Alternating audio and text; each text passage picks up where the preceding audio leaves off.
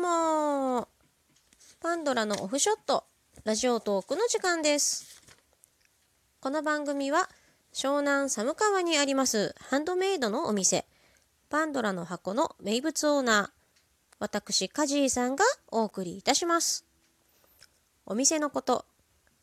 ハンドメイド販売についてのコツイベントのお話オンラインサロンのこと愉快な名物オーナーの日常などなどなどなどなどをまあ時には真面目に時には笑いを交えてお届けしていきたいなと思っています。えー、前回ですねあのパンドラのオフショットラジオトークバージョンという形でウェブラジオを立ち上げましたよっていう経緯についてお話をさせていただいたんですけれどもそもそもですね、パンドラの箱が何屋さんかっていう紹介をしてなかったなということに気がつきまして、今回のね、トークで後出しじゃんけんのような形になってしまって、ちょっとかっこ悪いんですけれども、改めてお店の紹介をさせていただけたらなと思っています。えパンドラの箱っていうお店はですね、神奈川県の湘南エリアにあります寒川町という町で、あのハンドメイドの、あの、委託販売のお店をさせていただいています。まあ、委託販売ってどういうことをやるのっていうことなんですけど、まあ、ボックス型の空間をですね、場所を、まあ、提供をさせていただきまして、その空間の中に手作り作品ですね、ハンドメイド作家さんが、あの、一生懸命ね、愛情込めて作ってくださった作品をディスプレイをして、まあ、あの、購入をね、してくださるお客様に展示販売という形でご縁をおつなぎするお仕事をしています。で、寒川町にですね、実はハンドメイドの専門店っていうのが、パンドラの箱1店しかないんですよ。なので、あの、寒川の方、もちろんその寒川街の近隣都市、近隣エリアの方はですね、皆さん、パンドラをチェックしてくださっていて、新しいあの作家さんの作品が入ったタイミングだったりとか、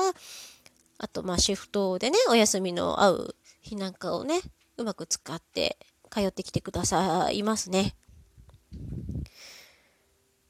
そしてパンドラのね、作家さんたちもすごくあの個性豊かな作品を届けてくださいますし、エリアも本当にもう範囲がすごく広くって、北は北海道から南は沖縄の方まで全国、まあ、つつ裏裏から作品が今届くっていうような状態になっています。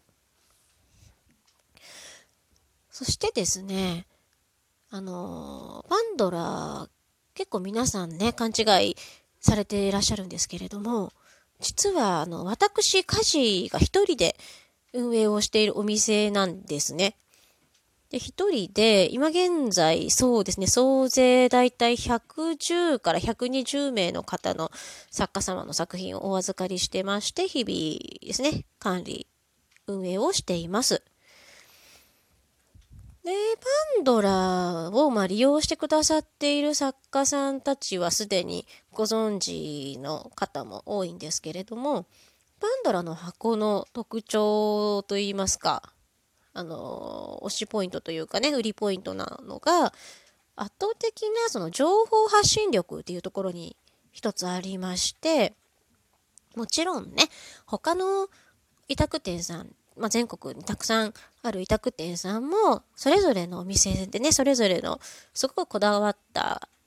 あの、サービスを提供されていらっしゃるんですけれども、パンドラはですね、SNS の発信がものすごく盛んにあの、動いていまして、まあ、今、現在使っているツールですね。インスタグラム、ツイッター、フェイスブック、TikTok、えー、ピンタレスト、それから、あとは、あの、ブログでアメブロライブドア、あともう一つね、あの、ありますね。で、あと、ワードプレスとホームページを運営しているっていう状態で、今回新たに web ラジオという形で新しい媒体を使って発信をしている状況です。で、どうし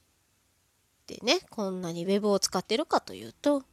まあ、結局それは私が一人経営のお店だからっていうことに他ならないんですけれども、まあね、人員がね、いて、それぞれ例えば、あなた広告担当ねとか、あなた販売担当ねっていう感じで、割り振りをね、できるのであれば、全然、あのー、それに越したことはないんですけれども、一人でやるということはですね、あの、効率化を図る上でもいろんな自分の使えるツールを最大限使いこなしてやっていくしかないわけで。まあ、その結果、まあ、なんていうのかな、口頭で例えば済ませられるような規約の説明なんかも、もう自由に見ていただけるようにウェブ上で公開をしていますし、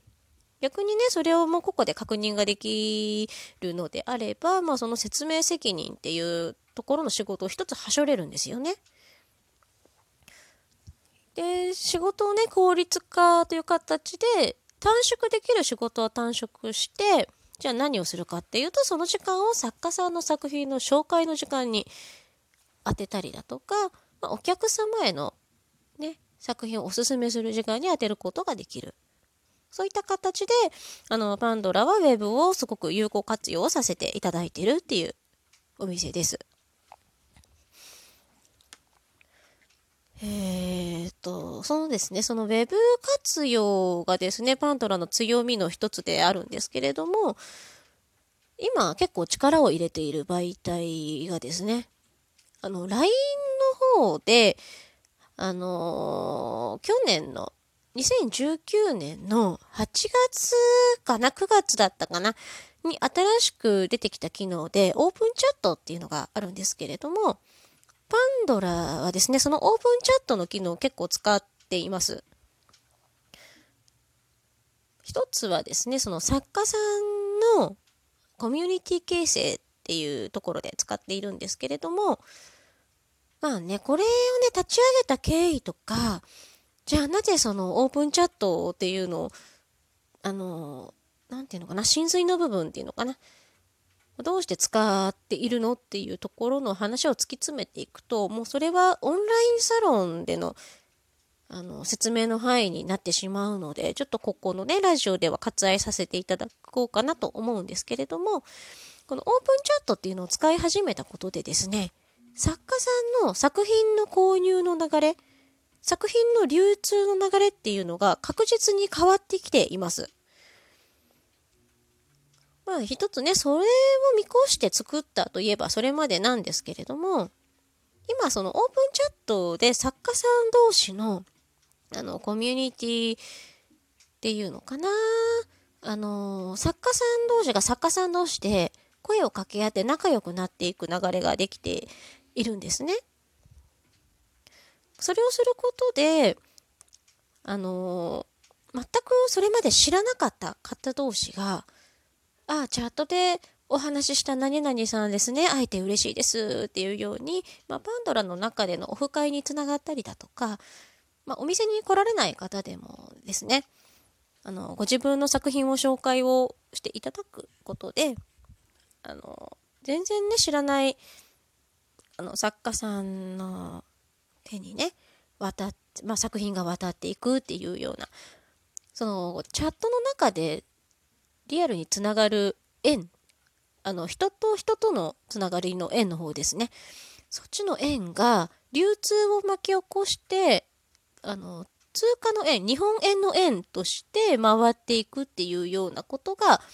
現在起こっているんですね。これってすごく面白いなと思っていて、これね、だって極端な話ですよ。あの、お店にお客様が来ない日でも、チャットが稼働していれば、作品の購入につながる可能性がぐっと上がるわけですよ。実際、あの、パンドラ、ね、水曜日が定休日になっているんですけれども、お店がお休みの日でも、レジが動くお店です。ウェブ活用をね、広くしている利点っていうのは、まさにそういうところにあるのかなと私自身は思っています。なんだかんだでね、そのパンドラの箱ってどういうお店よって、あの、やたらとインターネットを使ってるお店だよ、ハンドメイドのお店だよっていうことで、なんか時間が過ぎてしまいそうな感じになっているんですけれども、うん。そうですね、まあ、あ難しいな。ただまあ私一人のね、力では発信っていうのも限界があるので、そこはもう利用いただいている作家さんたち皆さんに協力をしてもらって、もうそれぞれ皆さんのね、素敵な作品の紹介なんかもどんどん発信をしてもらっているっていう次第なんですけれども、まあそれでもね、こうやってネットの中でつながれる時代っていうのをうまく、